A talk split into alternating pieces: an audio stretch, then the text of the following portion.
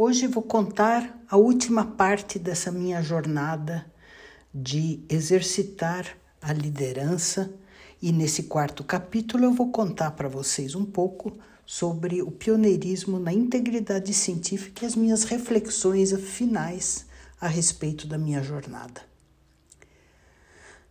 Ao final de 2015, recebi uma missão adicional: desenvolver e implementar a integridade na pesquisa em toda a instituição. O plano inicial para uma integridade científica ativa na instituição foi assim concebido, aprimorado e testado ao longo do ano de 2016 e início de 2017. O Escritório de Integridade Científica foi oficialmente lançado em junho de 2017 e vocês viram a foto da nossa porta oficial aberta para receber os nossos colegas na foto do capítulo anterior. O trabalho foi inicialmente realizado por um comitê de quatro membros, representando não apenas o IEP, mas também a área clínica, hospital, e o setor diagnóstico, laboratório clínico da instituição. Em consonância com o contínuo esforço para a melhoria das atividades da pesquisa, definimos que não apenas receberíamos denúncias anônimas, o canal de denúncias, mas que também realizaríamos auditorias rotineiras em projetos em andamento e publicações recentes de toda a instituição.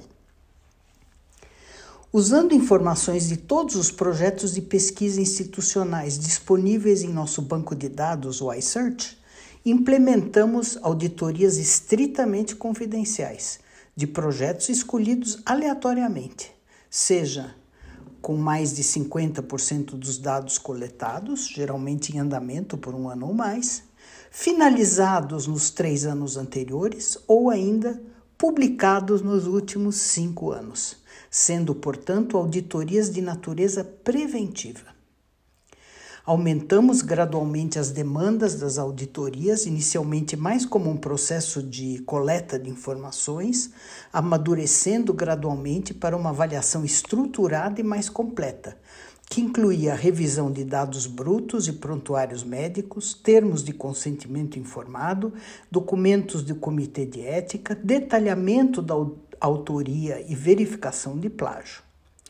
Fiquei responsável pela integridade científica até deixar a instituição em agosto de 2020.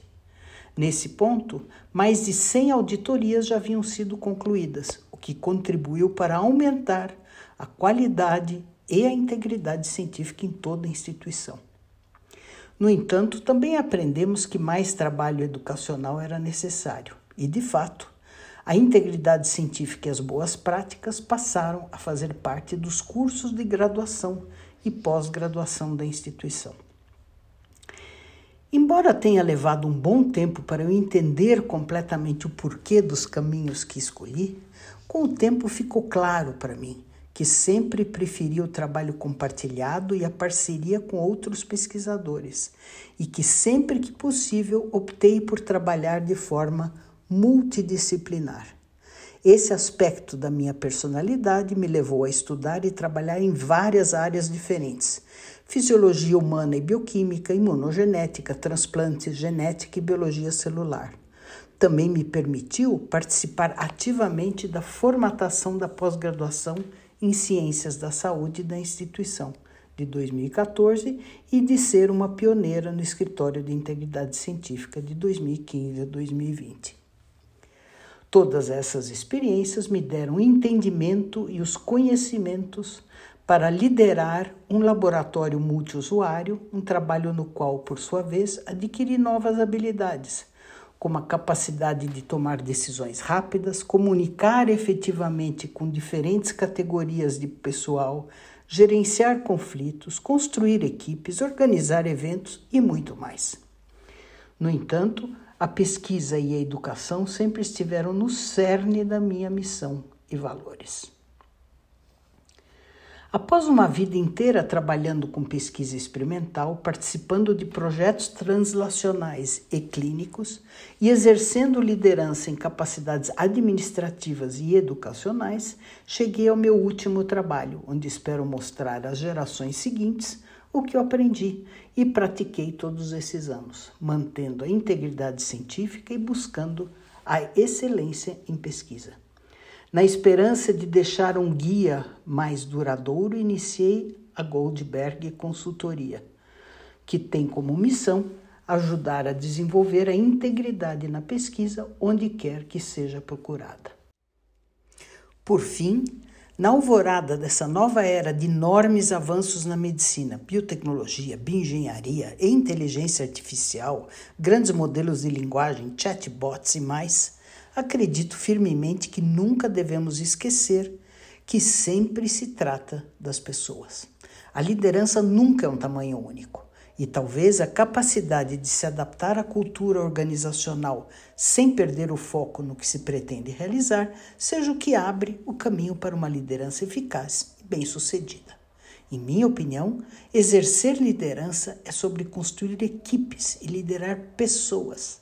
São as pessoas que nos fazem alcançar a excelência e nos esforçarmos para aprimorar capacidades ao fim, a fim de alcançar o sucesso.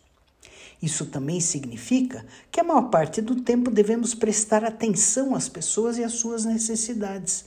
As pessoas não são as mesmas todos os dias. Eu até por algum tempo instituí um dia de fúria. Todos os funcionários tinham permissão para ficar nervosos ou irritados um dia em cada semestre, sem serem repreendidos ou punidos de nenhuma forma. Na minha opinião, todos devem ter alguma margem de manobra para não alterar seus hábitos de trabalho e suas melhores rotinas. Além disso, quando precisamos fazer mudanças e nem todos estão de acordo, teremos criado a confiança e incentivado o bom humor que ajuda as pessoas a se adaptarem às mudanças necessárias que talvez não sejam tão bem-vindas. Pensamento final. Liderar um time rumo à excelência foi para mim uma jornada incrível. Gostaria ainda aqui de agradecer aos muitos funcionários e colegas que não foram incluídos como autores desse texto, mas que estiveram intimamente envolvidos no trabalho de tornar o Instituto Israelita de Pesquisa Albert Einstein uma realidade. Meus agradecimentos especiais ao diretor Luiz Vicente Riso que me deu toda a liberdade para seguir o que eu considerava ser o melhor caminho.